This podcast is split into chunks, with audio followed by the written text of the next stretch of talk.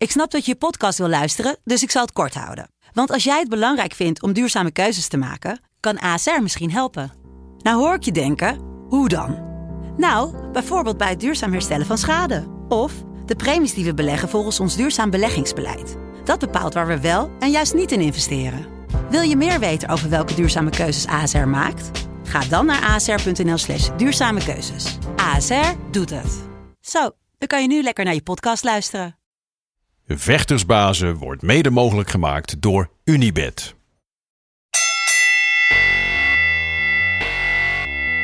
It's time for Vectorsbazen!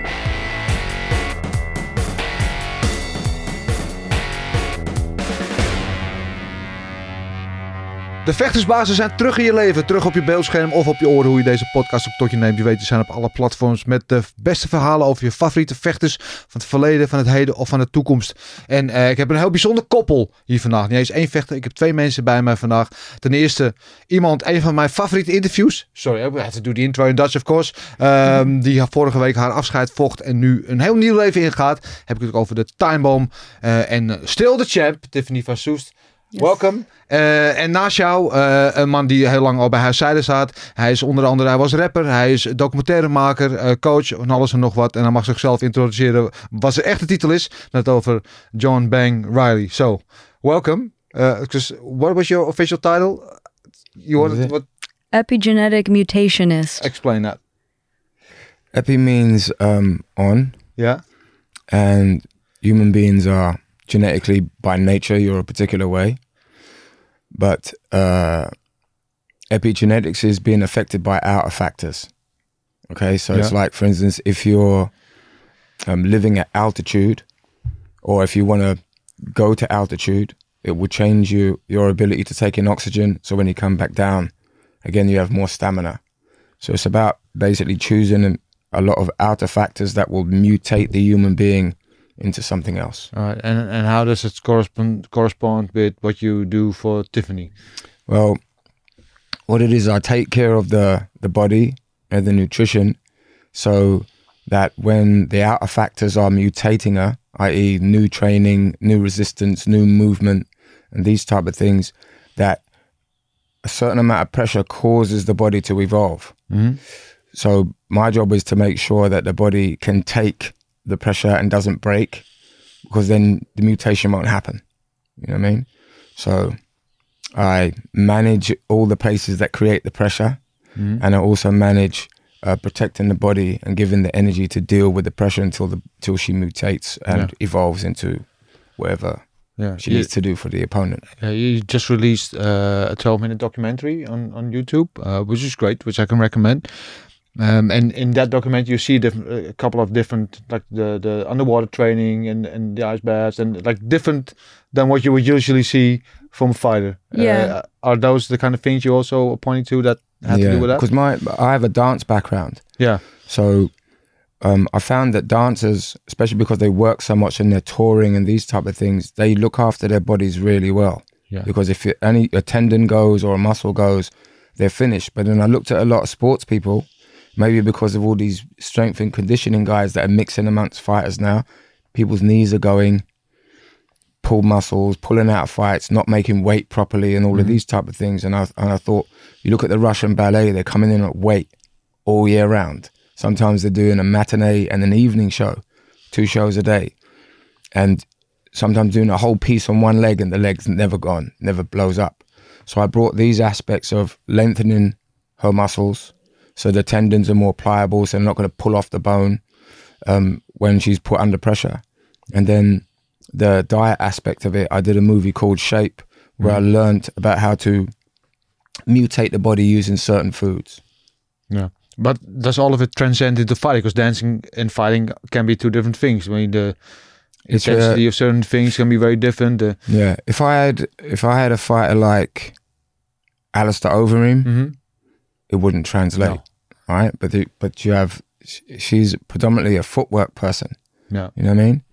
So it's like the stop and go of it. So you have to her ability to stop and be out of range has to be um, matured. You know what I mean?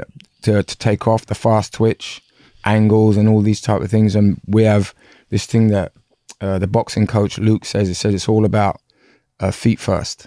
Yeah. You know what I mean? Yeah.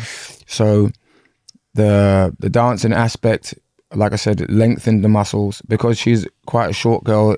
For her jab needs to be lengthened. You know what I mean? And the longer the the muscles are, is the longer the shots. You know what I mean? The shot travels longer, it has more impact. Yeah, makes sense. Yeah. Yeah. Well, so I want to talk about, about that a little bit uh, later about your connection, the two of you, and, and your future endeavors. Now you're officially a retired fighter, uh, but since we also still a fighting podcast, I want to get into, uh, yeah, last week. Yeah. Your final fight in Yeah. Paris. Uh, you announced your retirement a while back, and um, yeah, this was it. And I can imagine there's a lot of things that come with it. Maybe looking forward to have your last fight, but also maybe the anxiety of having your last fight. And um, let's start with the fight itself, because I can't imagine a bigger or better storybook ending than that night. How you beat Sarah Moussaddak in your final fight, being the main event all of a sudden as well. Yeah, yeah. How was it? Um, you know, like like you said, it was like a storybook ending, and um, win by knockout, suddenly become the main event. Literally moments before I walked out to fight. Um, Yeah. How, how was it? Can you paint that situation a little bit for us? Yeah, so um before we go out to the ring, they whenever there's the fight before us, then they we have to line up behind them and get ready and wait till it's over. And um so I was kind of just pacing back and forth, staying staying focused in my zone, expecting um the fight in front of me to end and then go out and do my thing. That fight ended in a knockout, so um Yeah. Also I had to get kick? yeah. had to get myself ready quickly and okay I don't have as much time um because you heard the crowd and that kind of has a little bit of an effect like oh something big just happened out there and so I'm I'm getting ready to go and then they say hold on and um I didn't really pay too much attention to why I needed to hold on because I was you know when I'm in that at that point I'm just trying to stay calm trying to stay focused do what I need to do um and there was a long pause and at that point was when Botter had gone out to speak um, I still didn't really know what was going on and then um, someone from production as I was standing there just ran by and went you're the main event and kept walking Bye. Yeah. yeah and I was like Oh, by the way, yeah. yeah I was like huh? okay and then I, at that point obviously something happened I don't know did someone get hurt like who knows? And then I saw the other half of the co-main event James McSweeney come walking by like with his shoes on and stuff. I was like okay so that fight's not happening. No. um and then I could hear what was going on a little bit from from the ring. And I heard Botter speaking and then I just caught whispers that he wasn't fighting. Um and at that point it I had to pay attention enough so that I knew for myself kind of what was going on. But then at that point it was like back to my back Yeah. to my bubble back to my focus How, how did you react to that? Because it doesn't change when you're going to fight. You will still the next fight. So that Yeah. doesn't change. But Yeah. maybe the, the the the magnitude of the fight changes a little bit. How did it affect you, and how do you react to it? um, when I found out I was the co-main event, I just looked up and I said, God. I looked at him and I was just like, how is this my last fight? And suddenly, like, I'm the main event. Like, God just did this. Yeah. This is, Yeah. this is crazy. So, Like an omen. yeah, yeah. And it just, it gave me a little bit of extra something, a little extra energy, just like a little, just something special. Yeah. Yeah. Yeah, and then and um, I want to get to that fact because that that head kick was picture perfect. But I really want to know that, that like this last moments leading up to the fight because we talked when I spoke to you a couple of weeks ago when you announced your retirement. We talked about it a little bit because everything from now is going to be the last time. It's going to be your last weight cut, your last warm up in the dressing room, your last hand wrap, your last workout, all these little things, you know. And Yeah. uh, so so how were these last couple of hours slash days leading up to this moment? it changed moment by moment. Um, some moments where I was like, there's always this feeling I have before any fight. I've had it every single fight, over 30 fights now. It never went away, but there's always at least a brief period of time where I'm like, this is so fucking stupid. Why do I do this to myself? I hate this. I hate this. I hate this.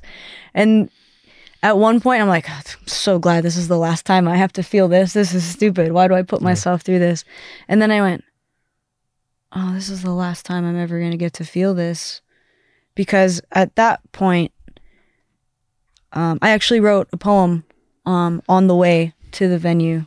The poem that played during your walkout. No, No? a different one. Okay, yeah. Um, and and in that moment, as I was writing it, I was trying to make sense of what that feeling was, and it came to me that that that nervousness, that feeling of like just this, it's a different kind of anxiety. It's not a bad thing. It's actually the magic. Like I imagine it like a like a tank filling up. Like this is my superpower loading right now. And I only get to access it and get to experience it if I'm able to stay calm and accept it and feel it and work with it. If I try to fight it, if I try to deny it, if I try to ignore it, it's not going to work. No. And in only in the moments of where I have to really face any fear, any insecurity, any doubt, that's when I'm meeting my truest, purest self. And so realizing that I am probably never going to meet myself in that specific way ever again um, by choosing to retire was kind of sad. Mhm. I was like, well, I'm sure there's going to be other ways that I'm going to meet myself because, you know, there's so much more to life than fighting and so many more other experiences and maybe in different ways or bigger ways. But specifically for that, there was the moment where I'm like, I'm so glad I don't have to do this again because it's difficult, right? Nobody really likes to do difficult things, but growth and only great things occur outside of your comfort Mm-hmm. Yeah, zone. being and uncomfortable, yeah. and that's just an extremely uncomfortable feeling. But once you get past it, it's the calm before the storm. On the other side of that feeling is like bliss and just a, a calmness and a centeredness that you also don't really get from other things. It's like the sense of accomplishment you get after doing something really difficult. It's it's like that. Yeah, but at, at that moment, but all these things happens and he mixes motions and all these things go happening around you. Do you manage to find a way to soak it in a little bit? Because I can imagine you also tend to turn in, inside yourself a lot for a moment like that. But yeah, being such a big moment, being such a significant moment, being the last time, uh, I wish for you that you find the energy to soak it in a little bit, to enjoy it. you know? I, I want to say that I did, but only in like small sips. Yeah. because I felt too nervous or too afraid to think about that too much and then lose that special sweet spot of where I needed to be mentally and emotionally. But I also didn't want to completely ignore it. I wanted to savor it. I mean, I wish the the runway to the ring was a little bit longer. The walk felt a bit short.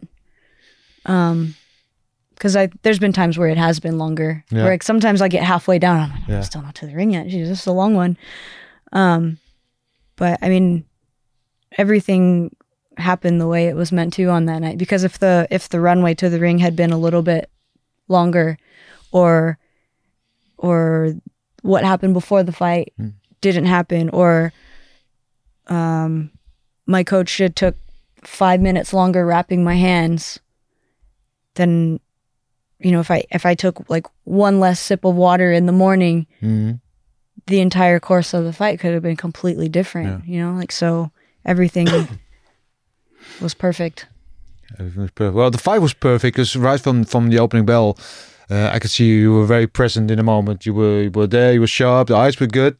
Uh, the technique came out clean. That lead counter hook was there all the time, and then up until yeah that picture. Yeah, you describe how it happened. That that that head kick finish in the second round. Uh, I jabbed Yeah. and I noticed uh, when I jabbed, she was looking to parry and jab. It's really common. Parry, like someone jabs, parry, jab back. Um, but I noticed that she was parrying heavy. She wasn't. It, was, it wasn't in tight. There was a big gap, and one of my, um, I guess, gifts.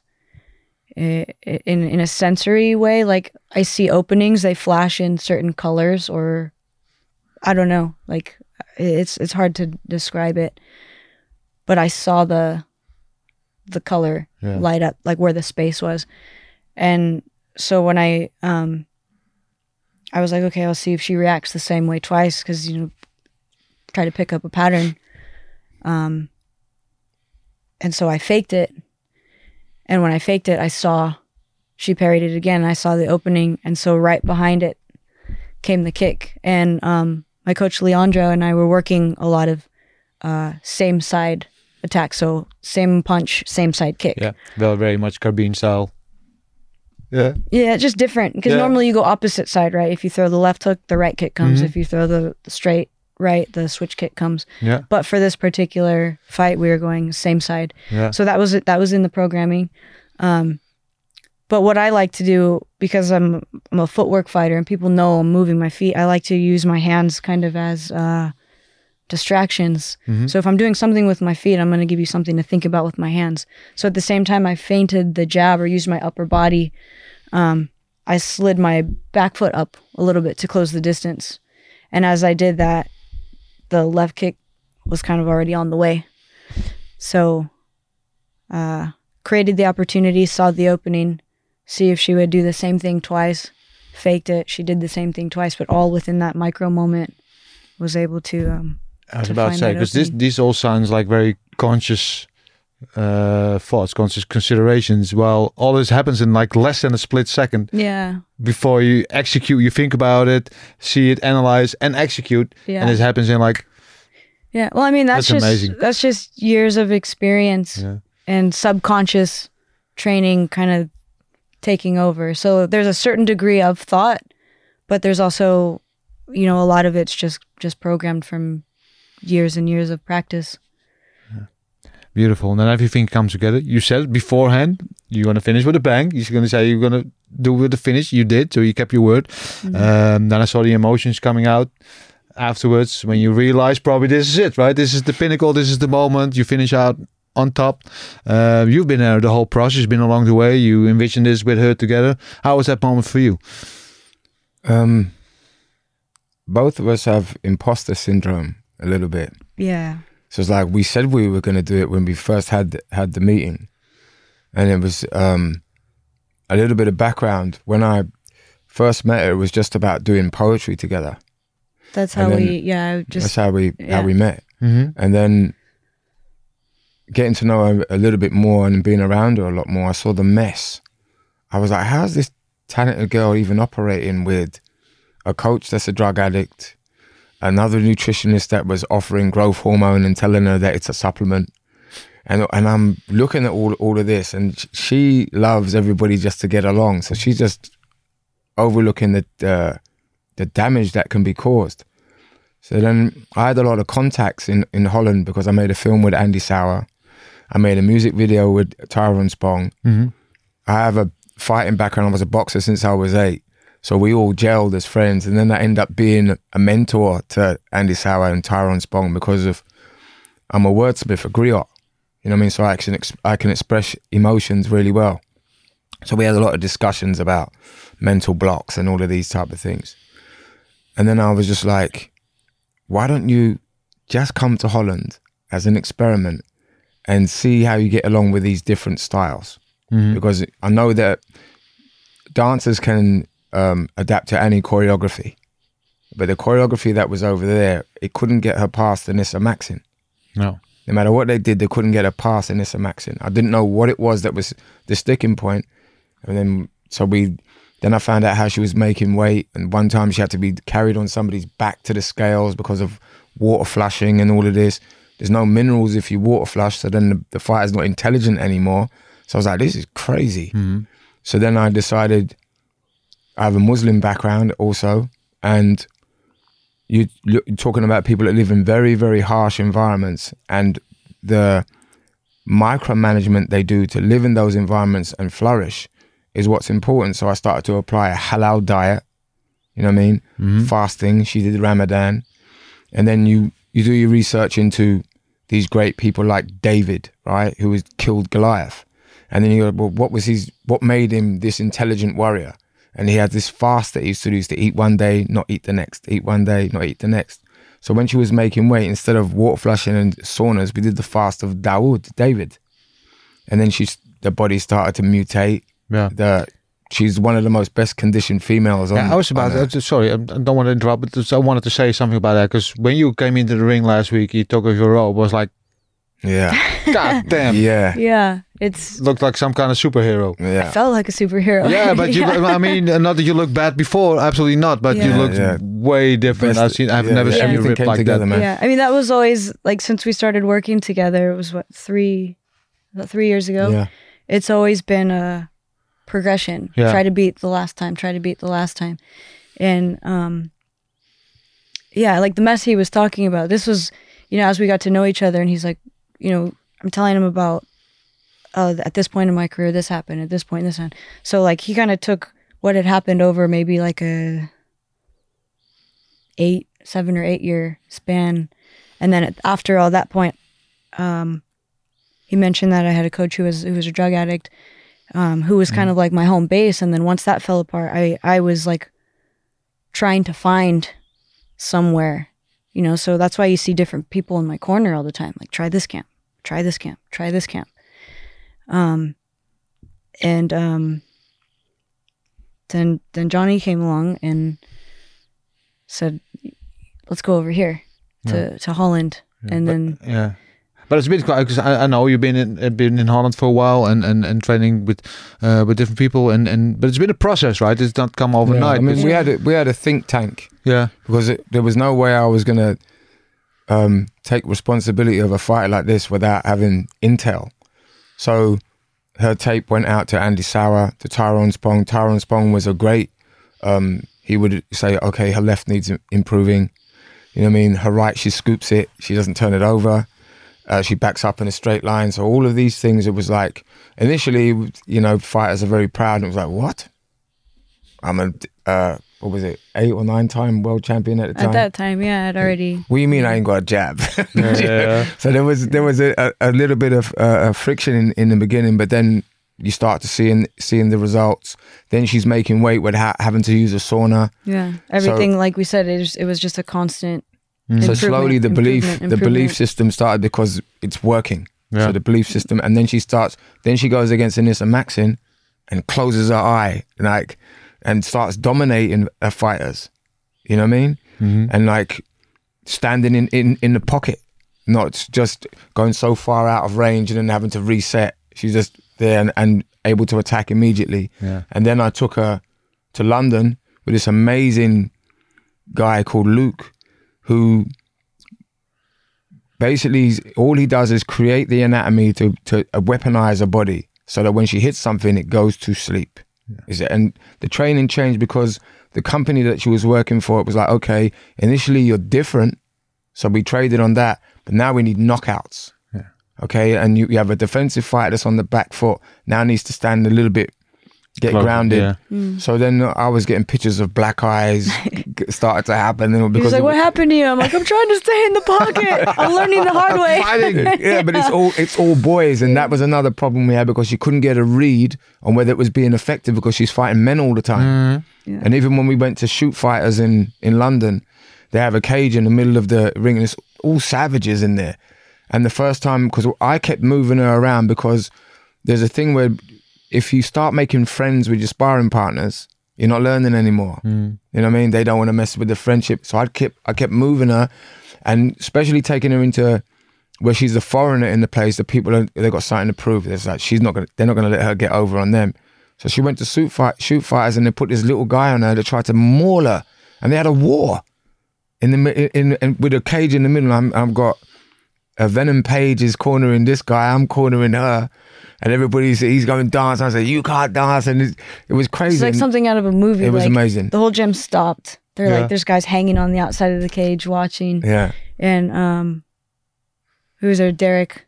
Derek Chisora Yeah, was there. he and was there, and like- he's standing next to me, going, his mouth kind of dropped open. Open. And he said to me, "She's tough, man." you know what I mean? So through all of this process, the body is mutating. She's getting stronger, and then and then there's certain things that we do in the in the diet as well. The supplementation goes away. Mineralization becomes high. Without micros, you can't make the macro, the muscles. Mm-hmm. So then what happens is in between that, you can only keep the micronutrients in the body if there's no stress. So in between that, there's flower arranging, there's painting, there's love. Mm-hmm. You know what I mean? GABA gets released in the brain. GABA allows you to be more tenacious, concentrate more. So if you you put all of these th- things together, Mm-hmm. then uh, you get the body that you saw Yeah. Well, and the intelligence as well. Because the thing about that that punch is that we saw it in slow motion. Yeah. And what's interesting is the face. Like she saw it completely relaxed. yeah. She I saw can- yeah. everything. Yeah, that's that was uh, one of the things I wanted to touch on. Indeed, is if you look at the slow mo, look at the replays, you're like in total control. You're like very calm and collected. Yeah. You know exactly what you're doing at that moment. Yeah. Yeah. Um, I want to ask you because the things you said, you you shown these tapes to Andy Sau and Tyrone Spong, and they gave me like uh, um, coming back to you. It's like, well, your jab can improve, and you're moving back in a straight line. How does that feel? I mean, you obviously got the tr- championship championship mindset. You're strong minded, but also you've been very open about how you can be very insecure, and, and Yeah. so I can imagine the people coming back to you that can fuck with you a little bit. Yeah. Well, I mean, that's like kind of giving strength to the imposter syndrome that I've Mm. battled with already on my own. Mm-hmm. I mean, that's kind of been the whole thing my whole career is like I have all these belts and championships to to prove that I'm I'm good. Yet I truly there's something in me that doesn't believe it, you know, and the only reason that I even know it or or I'm aware of it or believe it to some degree is because other people tell me. Mm. And so that that's the only reason why I can like s- say it for myself. It's like, but if it just if nobody else told me, I wouldn't think I was Can you imagine? Can that you imagine great. that, how I stood on myself when we were sitting in the in the cafe in Amsterdam? I didn't know she had the imposter syndrome to this degree, and I'm using words like "You're going to be the greatest of all time, a Hall of Famer." It's just making. I'm just like, what are you talking about? Shut up. But like to hear those things coming from guys like Tyrone and Andy, these are guys I watched coming up, um, heroes of mine.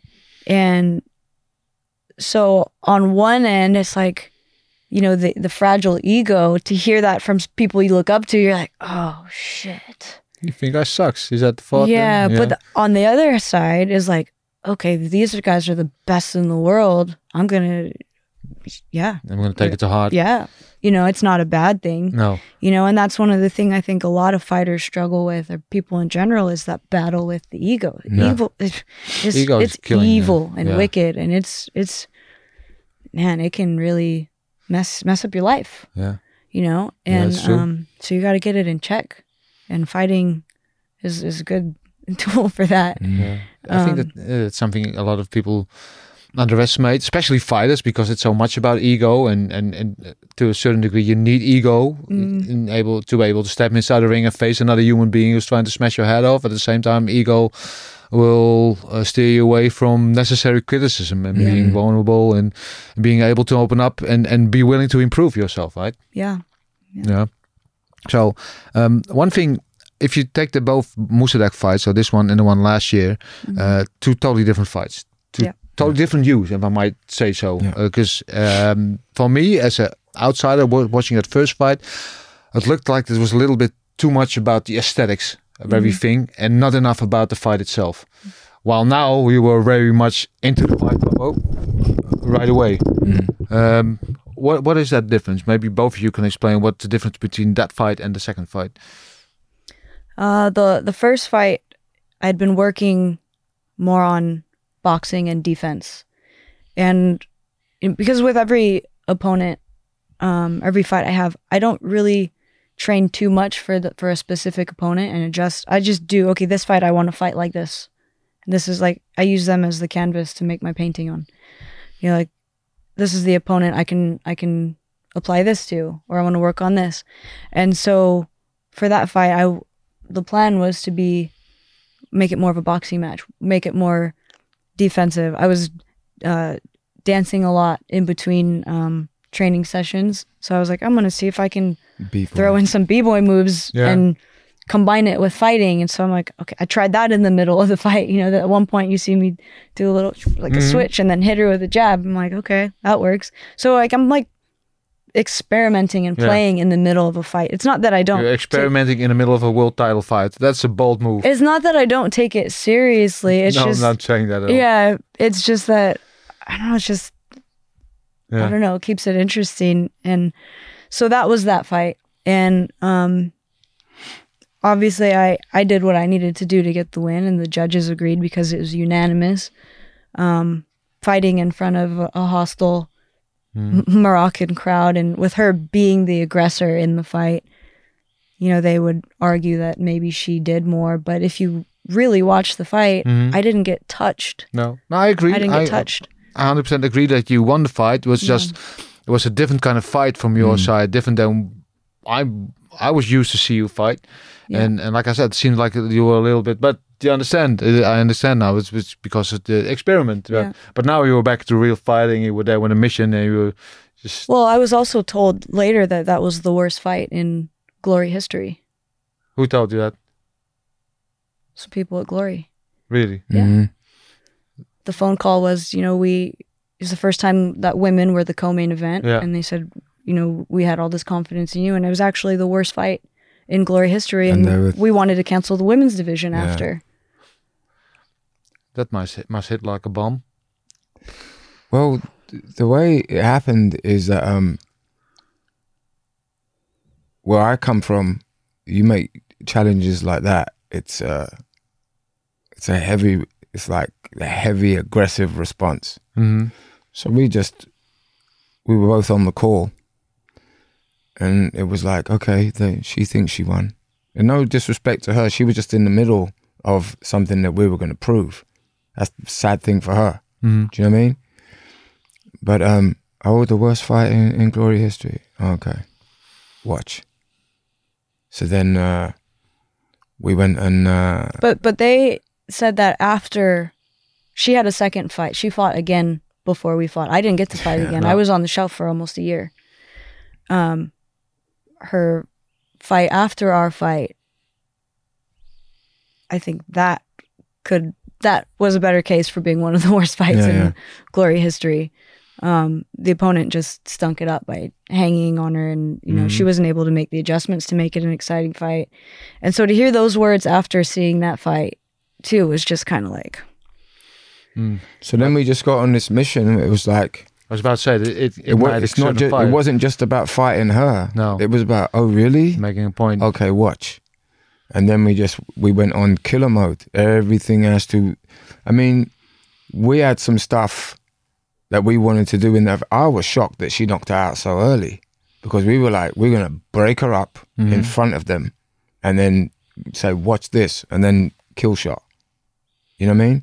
So everybody just got fired up because of uh, what was said. That's why she ended up in London. That's why we brought in uh, a boxing trainer. And if this guy's got two fighters called the Fail Twins, they both fight on the same bill. As soon as you get trapped, you go to sleep. This all this guy does is train people, train, weaponize human bodies. You know what I mean? And then you got Leandro, who was like, "Oh, really? Are we gonna mess this party up?" You know what I mean? So it was just uh, it would have been if it went longer, it would have been even more a brutal beating. Yeah. You know? Well, it ended quite sudden. yeah. I mean, but it it didn't matter who the opponent was. Sure. That was just the mentality for Just whoever they were going to put in front of me. Yeah. So it just happened to be Sarah again. So Yeah. I mean, but whoever it was on that night, that Yeah. that was going to be the result. Yeah, and in the end, it's like uh, full circle, right? Because you were the first glorious women's champion Yes. at Collision as well. Again, yeah. before Badr Hari. Mhm. Uh, well, you were supposed to be before Badr Hari now, uh, Badr Hari, Badahari now, but that's a different story. But that was the second time I saved the show when he was at the top of the Mhm. bill. The Yeah. one in Belgium yeah, with, oh yeah, when the riot Yeah. happened. Yeah. yeah. So you're used to it. So it's uh, Yeah. It's became common- became kind of a Yeah. tradition almost. very common thing. But yeah, Yeah. but for, to be the first woman to win the, the the the world title in glory, the first glory women's champion, and then to go out on a high like this on an event like that, I think that's like full circle, right? Couldn't be more perfect. yeah. Yeah. Yeah. So I don't know if it's too early to ask you that now because it's just been a week ago. But yeah, still um, looking back, you had a long storied career, starting at a young age with karate and being the Lions Fight champ and being the glory two-time glory champ. It's a, being a two-time champ is always like something special for me because that proves who the real champs are. You can lose the belt and come back from that. Um, yeah, I don't know if it's too soon to reflect, but if you look back now, you look back at your career, what do you see? I see just the human human story in the metaphor of fighting. You know, like life is full of peaks and valleys, triumph, tragedy. Um, if you think of like the arc of of a movie. It's good, it's bad, it gets worse. There's a struggle, there's a growth, and then it gets better. Um, I would say that you know my career kind of followed followed that, and um, there was peaks, there was valleys, there was struggle. Uh, there was a lot, a lot of personal growth and development and change. And I feel like people in sports or entertainment, you know, uh, where there's eyes constantly on them, um, you know, everybody goes through their life and their transformations, right? Um, but I feel like I've done it with the world watching. So I've kind of you know, I like to use the the lotus flower as an example. It's it's you know, it's symbolism. Um, I feel like it it applies to me as well. Like growing out of muddy waters to blossom into something beautiful, and I feel like that's kind of what my journey in in the fight industry has been. I mean, it, it started off well, um, you know, but I definitely had some muddy waters Mhm. to grow out of and blossom out of and especially in these last three years th- this this yeah this last part these last chapters um maybe i was a little bit of a late bloomer where i finally learned that it was okay to be myself and to embrace my weirdness and my uniqueness when earlier on in my career i thought oh this is how a professional athlete is supposed to look how they're supposed to talk how they're supposed to is this is what the industry says you're supposed to do.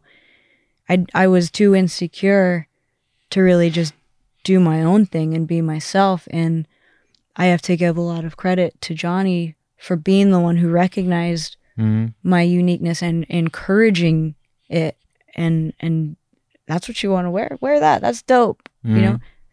Do that funny thing that you do. Like normally i'm like i'm not doing that on camera that's weird you know? Like he's like no read your poetry like that's that's amazing like um you know muhammad ali had Bundini you know telling him you know giving him his confidence say this you know yeah you know he's that for me. He's been that for me. Yeah, because I was about to ask you. Obviously, um, like self-reflection and knowing yourself, and and getting more confident with yourself, come with years and experience, and and all the things you go through in life. But um, also, don't think it's a coincidence that it happened right about the time that you started to to go out or or, or be together or be involved with each other. So, what role did you play in that? I didn't really do anything. You know, it's like with the, the Lotus Flower, but then I also look at the. Um, I, what's this thing? Is it type four? It's not, they say it's it's not a disorder, but type four people we communicating with everything, mm-hmm. with words, with your body. So if you look at the last outfit she was wearing, it's gold. All right. now gold is already there. You just take all the stuff away, and it's revealed. Okay. So I didn't do anything. I just saw the gold struggling with all of this other stuff around it, and I had this ability to just like move, move, move, move, move, and took all the stuff away. And then she she does her. So it's- um, so it was like, what's your ring walk going to be? Uh, I'm going to choose this artist's work. They said, but you're an artist though, so like to do your own poetry. Mm-hmm. You know, uh, uh, I really liked to wear, uh, like when you had the the disco ball helmet. And she's like, I really like. Then then I like this disco ball helmet, and I was like, okay, that's nice. Next thing I know, it was in the living room, and I'm like, Are you gonna wear that? And she's like, I'm thinking about it. And I'm like, then wear it. and then I uh, then I thought it was just for the wow factor, and then she had a philosophy to it. It's like, why are you wearing that? It's the shine in my mind, you know. So then all this, as a poet, I'm like, everything she's doing now is language, you know. So then we had, uh, we went to therapy because of the the imposter syndrome type thing. So we have, she had a great mentor and Karen, this girl called lady called Karen, who helped her with that. So we just took all of this stuff away, and then you see these performances coming out, you know. But as soon as somebody was saying that I built it, we moved. You know what I mean? Because this talent was there from day dot. You know, when she was a footballer, she was amazing. When she did karate, She's amazing. Whatever she does, she's gonna, you know. Then she does her paintings. She does it's on the level of Jackson Pollock, but it's done with her feet. Mhm. You know. And then to take her moment where every such a great knockout, and then go, it's not about me for a moment. It's about Morocco. You know what I mean? And all of the, all of these things is who she who she really is, just came out. And Yeah. for me, it's a pleasure unchaining people. That's what I like to do, you know, because the whole world is about it keeps talent down, people getting in each other's mind, and they crush each other. You know what I mean? And, but freeing people, probably personal with me, is uh, something great to watch. Yeah. You know what I mean? So that was my drive. Coming from somebody who did that for himself, as Yeah. as a Yeah, dancer, much, as an yeah. artist, as a musician, as a everything. Yeah. Yeah. Tell me Yeah. about it. Yeah, yeah. Uh, how I unchained me. Yeah. Well, I, I was because of trauma. I wasn't acting very well as a child. Brought up with a single mother, so I thought being emotional was normal. But then I was emotional and aggressive, so pretty dangerous. They got me incarcerated and all of these type of things. And where I, when you grow up in dangerous environments that I was growing up in, you need to uh, disarm the environment. And I I found there was two ways you can do it, either with fighting or with entertainment, hmm with being a joker or being or poetry or music and all these uh, these type of things.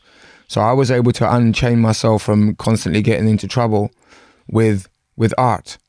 And I found that people didn't get close to me to hurt me.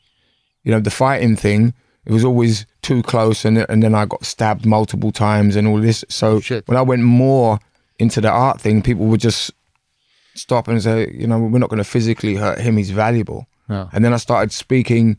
One time I was in jail, and a lot of the guys' girlfriends want to leave them and stuff. And these guys are not very expressive, so I would write the love letters for the for the guys. on the- yeah, on the visits, and then they would give me phone cards so I could speak to people outside a- as a trade. You know what I mean? Yeah, yeah, yeah. So when I got out, I started doing the same. I started studying people, the sociological environment, and then started expressing um, the emotions of the disenfranchised people. So the people in the Bijlmer, people in Rotterdam, places like this, started to love me because I was eloquent about our story. You know what I mean? hmm So in that way, I was.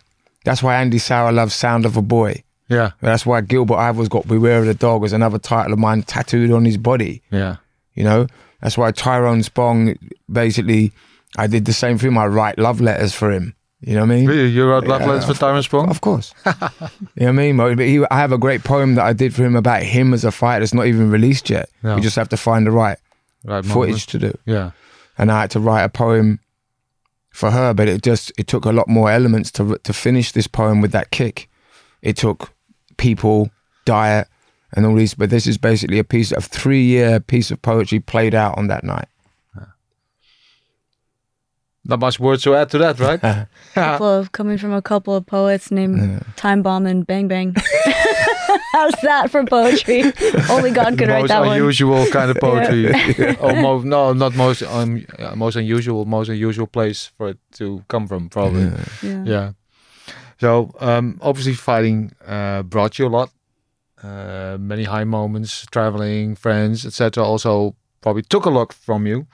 Uh, the sacrifices and the things you deny yourself and the struggles and everything. So yeah, looking back at those two, those two things, what are the most important things that fighting brought you and took from you? Fighting brought me uh, connection to people and places around the world that I'd never even dreamed was possible. Um, so I guess if that's like a thing, a physical thing that it brought me was was so invaluable. I mean, just like, yeah, the words are escaping me. Um, it also brought me or gave me uh, the confidence in my my own resilience and my own human spirit. That just happened to be the vehicle for which I discovered that through. You can it can come from other places, but for me in my journey, that's what fighting gave me. Um, It took for me my sanity sometimes um, and it took my ego a little bit. Yeah. Yeah. Because I, you know, when you're young, especially when you're young, you have a really big ego, you know, but it also, uh, and, and mine was, you know, I had a chip on my shoulder, everything to prove, you know, won a couple of belts that I was the shit because people told me I was. I believed it too much. Um, and it, it yeah, it took, at, at a certain point, it took all that from me. So I guess in a way, by taking it, it gave me something. it gave Yeah, me peace. It I was about me- to ex- explain that to me because uh, you have so many accolades. You finishing now on top of the mountain. Of course, th- the road's never straight; it always goes up and down. But uh, you had a lot of high moments. So how does that take away from your ego? Because it it took a lot to experience those high moments and those accolades. Um, so it made me realize that you know, like in moments where I thought I knew, made me realize I had no idea. You know, um, mm. yeah, it, it, all the it took away all the basically like best way to describe it is barnacles Mm. like stuck Mhm. to like a piling on a pier or the bottom of a boat right all of these these programs and and beliefs that somehow got attached to me subconsciously um which i thought were things that i needed or things that were me but it took those away like revealing gold you know like chipping away at those barnacles to get at my true purest self. And i've always said that when i'm when i'm fighting um that's me expressing myself in my purest form because although i do write poetry and express myself with words i'm also really shit with words and trying to express myself with words. So where i can't do it with words i mean that's why i need to paint. That's why i need to move my body to do it. Um but to to kind of circle back to what i said about that feeling before a fight where you meet your your realest, truest Mhm. self. Um, I have to be in that while I'm fighting. And so while I'm there and the movements that are being expressed, the thoughts that are being thought and played out, the emotions that are coming out while I'm fighting, that's that's me in my purest form. What I observed about the, the ego when I was watching, Mm-hmm. When there's insecurity, you build an avatar for Yeah. as a survival mechanism. Yeah. You know what I mean? You you you have to create something in order not to be afraid, Yeah. right? So you lie to yourself. That's ego, right? Yeah. But then once you put a fighter through these situations, these tough situations, then the ego is like, you manage this, Mm. you manage this, Yeah. So you manage this this. on top of that. So now the ego is not needed anymore because No. reality starts to build itself. yeah. You know what I mean? So that's how I saw it systematically going away because I'm not about allowing somebody to blow smoke up their ass. I'm not. You, you got to be about it. Where I come from, Yeah. you can't say you can. You're about that. You will get tested. Yeah. You know what I mean? So we went straight back to the street. We went, you know what I mean, and to London. We went to go and see uh, Graham Simmons. This guy's an old bare knuckle fighter, man. The first thing she saw in him was his hands. I looked at his hands. I was like, "Oh, can I take a photo of your hands? These are Yeah, know what I mean? A good, this is salt of the earth type of guy. Yeah. Yeah. Yeah. You know what I mean? And I wanted her to be around these type of people where it's like, there's no, these, this guy's quiet because he's about that life. You know what I mean? And then, it- then it's like, well, okay, how do I become like these people? And he said on the on the day he was on the camera, and was like, well, you got any advice for her? And he just went, do it. and That's it. to to go back to the the concept or, or the process of epigenetic mutation Mm-hmm. you know they say that you know your epigenetics are your environment and like they when people are together like couples they start to look like each other pick up each other's mannerisms things Yeah. that's epigenetics so by being around these types of people in these adapt to that. environments you start to adapt it and i'm from southern california where it's sunny all the time and i'm surfing and everybody's peace and love Yeah, and yeah. hey man it's all good and i love that i love that and that's a big part of me that's not going anywhere but that doesn't really work for fighting too much. So No. I had to absorb another kind of energy and be in the toughest gyms in Amsterdam around the toughest fighters and toughest coaches and get my ass whooped and be around the toughest people who come from struggle um, and adapt and mutate epigenetically and soak up that energy. Yeah. So So looking Yeah. back, think you wish you would have that come to that conclusion maybe a little bit earlier in your career no, No.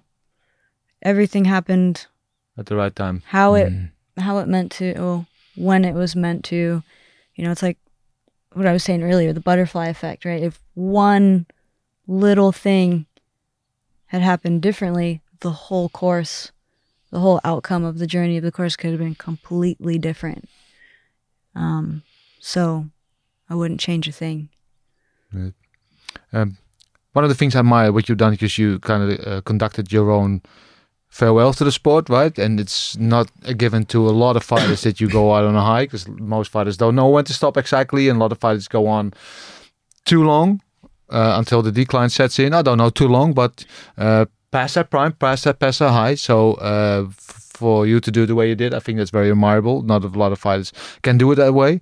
Uh, at the same time, it creates like another thing. It's like you have this constant what if because going out the way you did on a high that finish looking the way you did and everything coming into place i can imagine for a long time you're going to be have, having that voice in the back of your head saying what if maybe one more time what if how do you deal with that I don't. I was feeling so good in this training camp too, because I was like before the training camp started. I'm like, okay, this is my last one. I'm done. And and earlier in this year, I I did hit a little bit of a low, a, a depressive episode, just because of some some things that were going in going on in my life with my family and and just life and getting older and stuff.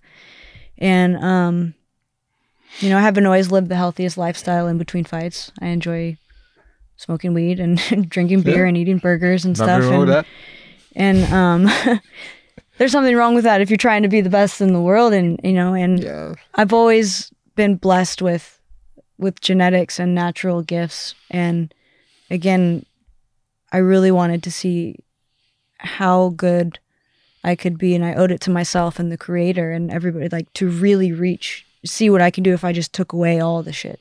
Mhm.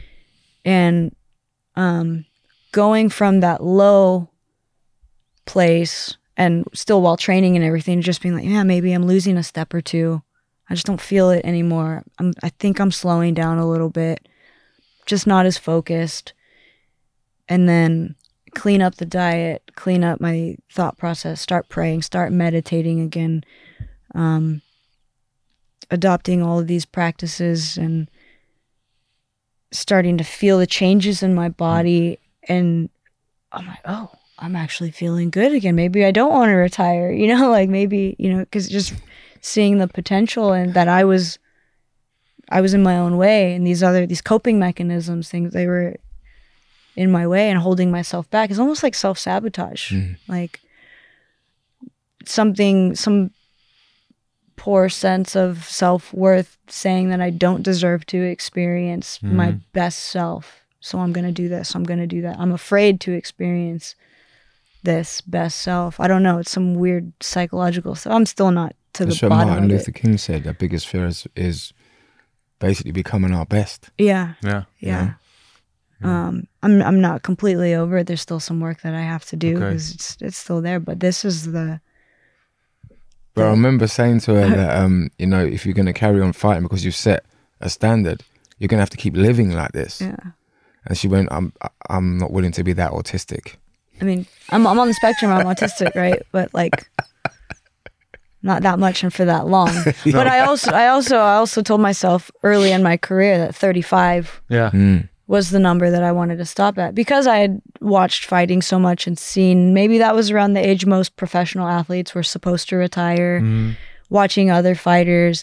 And then logically, it just made sense that, okay, I started as a pro when I was 22, 35. That's a good, solid career. Um, but still in life at 35, you're still not that old. Like as an athlete, you're old. Yeah. Well, it, it depends, but it is always so hard to determine for any kind of athlete, but especially fighters, right? Because Yeah. it's so visible and so so vulnerable and personal. But you know, because a lot of fighters read that like athletic peak, about thirty or thirty-two. It depends on, on what type or what weight or whatever, uh, what career you had before that, how much mileage you made. Um, but as soon as you reach that athletic peak, then from then it's going down again, Yeah. and not But there's a- big big leaps, but maybe a couple of percent every time. And when is to determine like, okay, now I'm at the turning point that I'm going from elite to just being Yeah. And is it going to take something bad for that realization to happen, like Yeah. a bad knockout or Yeah. an injury or There's something? another aspect to this that goes on. She's a female fighter, Mhm. and there's the biological clock. She's losing eggs Yeah. and all of these type of things, and she, she doesn't want to be uh, too old and unfit to have a child. So there's that part saying maybe 35 we should stop, otherwise we'll that the time will pass for being a mother even. So there's all of these things that are determining the, the decision behind the scenes as well. Do you know what I mean? yeah, yeah. Yeah. Like when and I- then, of course, when a fighter, sorry, the- when a- when a fighter commit, you know, there's hip, there's human hypnotism as well. When you say inside your head, "I'm stopping at 35," yeah, when the time started to started to get close to it, then the, the body starts to go, "Okay, remember you said this," Yeah. and then if you forget that you said it was going to stop, you're like, "Why do I feel like I'm going through mud?"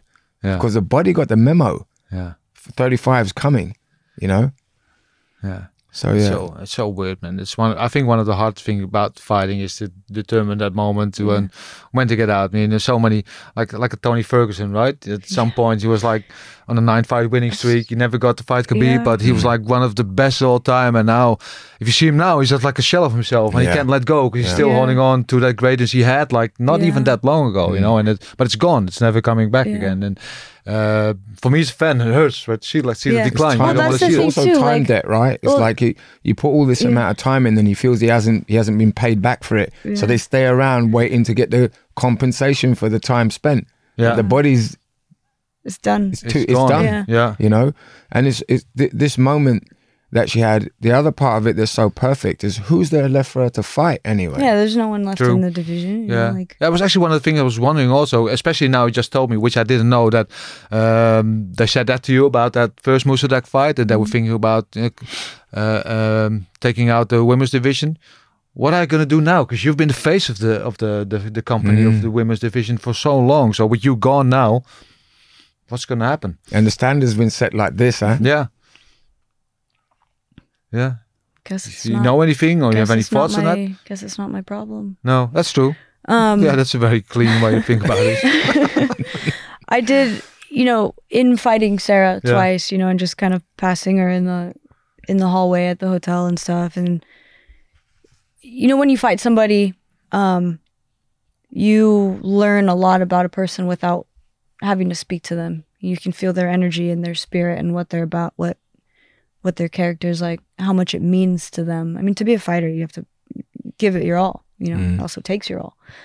Um, and in fighting her and just watching her just be her outside of the ring, um, I recognized a very familiar energy. And when I was 23, I had a chip on my shoulder with everything to prove. I wanted to fight everybody and be the best in the world and walk around all tough and and so I I recognize this this in her because I felt it and experienced myself. This kind of like The tenacity. yeah, like and how much it meant to her and um you know i told her after the fight in the corner i said this is yours now if you want it you know i'm done like she wanted to take it from me but i was like i've already done all this i need to end it how i need to end it i'm sorry you can have it when i'm done on your own. Yeah. yeah. But afterwards, I, I shared some words with her and I said, look, I recognize a great energy in you. Um, you're going to be a great champion one day. And uh, this is yours now. Yeah, but the You only way she's going to be a champion like you is to have the type of team you had. This is That's true. the problem. This is true. And it's, She's a raw, she's a raw talent, and this is what I, uh, what I constantly very see. talented, She's a yeah. raw, really talented. I, but like, I wasn't fighting main event, co main event world champions when I was 23. I turned pro Mm. at 22. So she's already Ahead of you. way further she than just I needs the was. facility. She If she just gets needs the facilities, Yeah. something else. She is the future. Yeah. You know, so much respect to her. Mm. That's nice. and of you to hopefully she finds the team and the, right- things that she the needs right to really yeah because man i've even after watching our first fight back i'm like oh, man this this little girl man she's she's not little girl this young lady i have a lot of uh admiration and respect for her. She's way better the, at her age than i was at that age. Age, yeah. I don't know who told her to, to come in and post the left and just cock the right and think it was going to be one shot Yeah. and you were going to hit this little bee. Well, how are you going to hit her? Well, somebody basically went, all you got to do is land this. You could see it in her body language. Mm. I'm like, what kind of advice is that for an, a defensive genius? Yeah. You're going to overreach, you're going to overcommit, and then you're going to get hurt. You're gonna get clipped. Yeah. Yeah. Well, life after fighting. How does it look like? What does it look like? Sorry. Uh, still be involved, still teaching always. You know, I've been punching and kicking things since I was a little girl. I was about to say it's been such a big part of your life Mm. since forever, right? I mean, I just even unconsciously like walking around the house or in the grocery store, it's always a little bit. You know, the body just starts doing it, so I don't think that's going anywhere. Um, and just because I I still really enjoy it, and because I've, especially in this last camp, going to London, doing I I felt like a, like I didn't know what I was doing. There's still so much to learn, even. So that's something that's always going to have my interest. You know, teaching, giving seminars, and things like that. Not full time, but it's always going to be A part of your life. a part of my life. Yeah, so, so- um, helping my dad out in his business. You know, he has, you know, he took it over from his father. So, you know, I feel like I have a good opportunity and I'm in a position where I can learn the ropes of, of his business and do that a little bit. And um, yeah. What business is that? uh, trade show exhibits. He builds and designs trade show exhibits. So, All right. yeah. So maybe I just learn how to do that and Finish your movie. fi- oh, finish the movie, the curtain call. The, I think we might change the name of that. really. Yeah, somebody came up To- with a with this Oh yeah, yeah, yeah. uh, Karen did divine discipline divine discipline. Yeah. because it was because it was funny that the the, the girl that she she went against because of the dynamic in France, it's very difficult for them to practice their religion. Mhm. Okay, so if you're young and you're coming up and you're seeing all all of this type of pressure pressure, you're not really seeing your your your culture advertised as an asset. It's always attacked and it's always uh, um, slandered.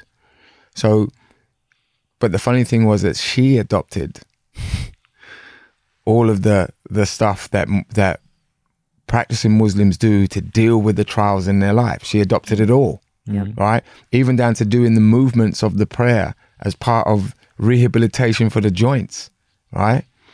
And then the uh, Karen, her therapist, basically went it uh, it was divine discipline because the diet was even put together like they have descriptions in the Quran about the diet in heaven, and the diet was based around that. You know what I mean? Literally, Yeah. and like milk, pomegranates, dates, all of these these type of things. You know. And then, um, so I think the movie we might change it from curtain call to the divine discipline. Yeah. You know what I mean? There's a nice ring to it. Yeah, Yeah. definitely. But yeah, so like, and that was another thing that, um, and I've mentioned it to you a little bit, coming from the West and America, especially California, Mm. and I was 11 or 12 years old when uh, September 11th happened. And so all the propaganda, like from the time I was 11 or 12 years old, anytime I heard the word Muslim or Islam, the word terrorist Yeah. was attached very to negative it. connotation. Very negative connotation. And where I grew up in, in California, there wasn't, I didn't, I didn't have any Muslim friends or even know any until I moved to Indonesia when I was like in my mid 20s. Yeah. Um, so the culture, everything was completely foreign to me, and there was this. I will, I will, I mean, embarrassingly admit that there was a little bit of, uh, Resistance. not resistance, Prejudice, but prejudice. but I didn't want to feel that because it, it didn't belong to me, and I, and I like I'm very open to all people, races, religions, and but I still felt this Mm-hmm. oh, Islam, mm, Muslim, and I hated it. It's unfair. It didn't belong to me. I didn't put it there. It wasn't my own thought. And so I also wanted to learn and experience this so that I whatever was lingering of that was destroyed. And um you know, I think the best way to to understand somebody is you know, like to walk in their shoes and then you know and do what they do and think how they think. And um through this journey and because where I'm from like I never really learned anything about the practices or anything. And that's that's to my own ignorance. I didn't seek it out either. I mean i've um sought out learning about buddhism and and other practices and but because of this built-in little ooh, like i never like willingly or openly on my own Invested in it. yeah. invested in mm. it and i'm embarrassed about that now mm-hmm. because after learning so much about it and experiencing how beautiful it is how beneficial it is i'm like man Yeah. I don't think you should be embarrassed about it. No, it's just what you're brought up with or what you mm. get to know in your surroundings. I mean, with that saying that onbekend is onbemind. With Unknown makes unloved. Yeah, It's yeah. Yeah, yeah. Yeah. Yeah, that, that, I think it's normal. I think it's, you know, if you don't know it, but if you get to know and you're open to it and willing to that, I think that's more important. I mean, yeah. we were talking this morning about moving into because it was like doing seminars and stuff around Europe. There's a lot of cancellations. There's a lot of obviously money problems in this part of the world, and I'm like, there's a massive. There's like, go into Africa, go into Dubai, go into mm-hmm. Saudi Arabia. You know what I mean? Yeah. Women's classes out th- out there. yeah, You know what I mean? Would be packed. yeah yeah, Do you know what I mean? And like she's now more familiar with the culture, so she's mm-hmm. more relaxed. Mm-hmm. You know what I mean? So, and I'm like, they love to learn. And you can imagine the talent that's there. If Sarah's anything to go by, there might be millions of them out there. yeah You know what I mean? So to go out there and, and, and teach what you know and, and stuff like that, I think would be an amazing thing. So that's the plan. it's part of it yeah Part of it, yeah. definitely i mean i have a lot of hobbies and interests and things my main thing is i want to contribute positively to the world i want to help people Mhm. um, i have a really soft spot for kids so like children with disabilities um, people i mean everybody in some way shape or form is hurting and needs help and Of course. um, you know, being on this journey and helping myself with things like diet, movement, dance, nutrition, spirituality, um, all the things that I've learned that have helped make me better or heal me. Um, I want to give back to to people in need. Um, so as long as I can do that in some way, shape, or form, I feel like that's my rent to pay here on earth. You know, I've been given these gifts, and I want to give them away and share them also. Um, And hopefully you utilize the the Avengers that we put together for you as well. I mean, just man, I had a person dream. is. Uh, I had a. It was like the X Men. I had a dream team, like, yeah, this guy Stuart Thomas from Yeah. from London teaches halting technique. I mean, what she learnt about her body in the little bit of times that he was there, and he could feel thoughts. So if her shoulders went up, he goes, "I don't want to know what you're thinking." This is this was, and make her use her, use her jaw when she's when the body's doing this, and he had all these little methods he would do to untie the body. But this, which which is in the movie. This guy's in the movie. Yeah, know what I yeah, yeah. So Yeah. a lot of special people in this film, man. When is it coming up? Um, we're looking to finish edit. Now we've got the ending yep. in the, The probably- storybook ending, yeah. Yeah, man. So in probably about the next month and a half, we'll be ready to That go. was reasonably quick. Yeah, Yeah. yeah. All the footage is there. Right. It will edit itself. You know what I mean? The way I like to edit, I like to let the movie tell me what shot it wants next. And then we'll do that, and then maybe we'll have a discussion with Videoland or so. We'll see where we want to we which want to put it platform out. you can use yeah, to, uh, to For show it. Yeah. All right, we'll keep an eye out for that. And well, it sounds like you've got so many things on your hands, so many plans, so many activities planned out for yourself. I don't think you're gonna miss fighting. I will. Oh, you might miss I it, but will, but I won't. I will, won't but be, I won't. Won't be seduced Yeah. to a comeback. To a Yeah. comeback. That's probably it, right? Depends on the bag. Depends. Yeah. Money talks, baby. Money talks. All I can say is from me as a fight fans, from all our fight fans, I want to thank you for all the great memories and uh, for letting us be a part of your journey. And uh, you've always been very open about your journey uh, with all the highs and all, but also all of the- the lows. So you made it very realistic, which I think um, a lot of people appreciate Because it's not only about uh, what the Rocky quote. It's not all, all rainbow rainbows, and, uh, Sunshine and rainbows and puppy exact- dogs. Yeah. yeah, yeah, yeah. So yeah, a lot of people uh, can relate to that. Yeah. I'm sure. So Yeah. I want to thank you Thank you. My for pleasure. everything. I want to thank you also for uh, being here and, and sharing your stories. The story between the two of you. We're going to look out for the divine Discipline. discipline, right? Coming out in uh, a couple of months. Mhm. All be good. Thank you. Thank course. you. Thank Was- Eh, jullie ook allemaal. Je hebt het allemaal, allemaal hartstikke goed begrepen natuurlijk. Gewoon in het Engels. Net zo makkelijk. Eh, jullie allemaal bedankt weer voor het kijken. Of voor het luisteren. Je weet waar we te vinden zijn. Vergeet niet te liken, te delen en te abonneren. En dan zien we jullie weer bij de volgende Vechtersbazen. Oes! Oes.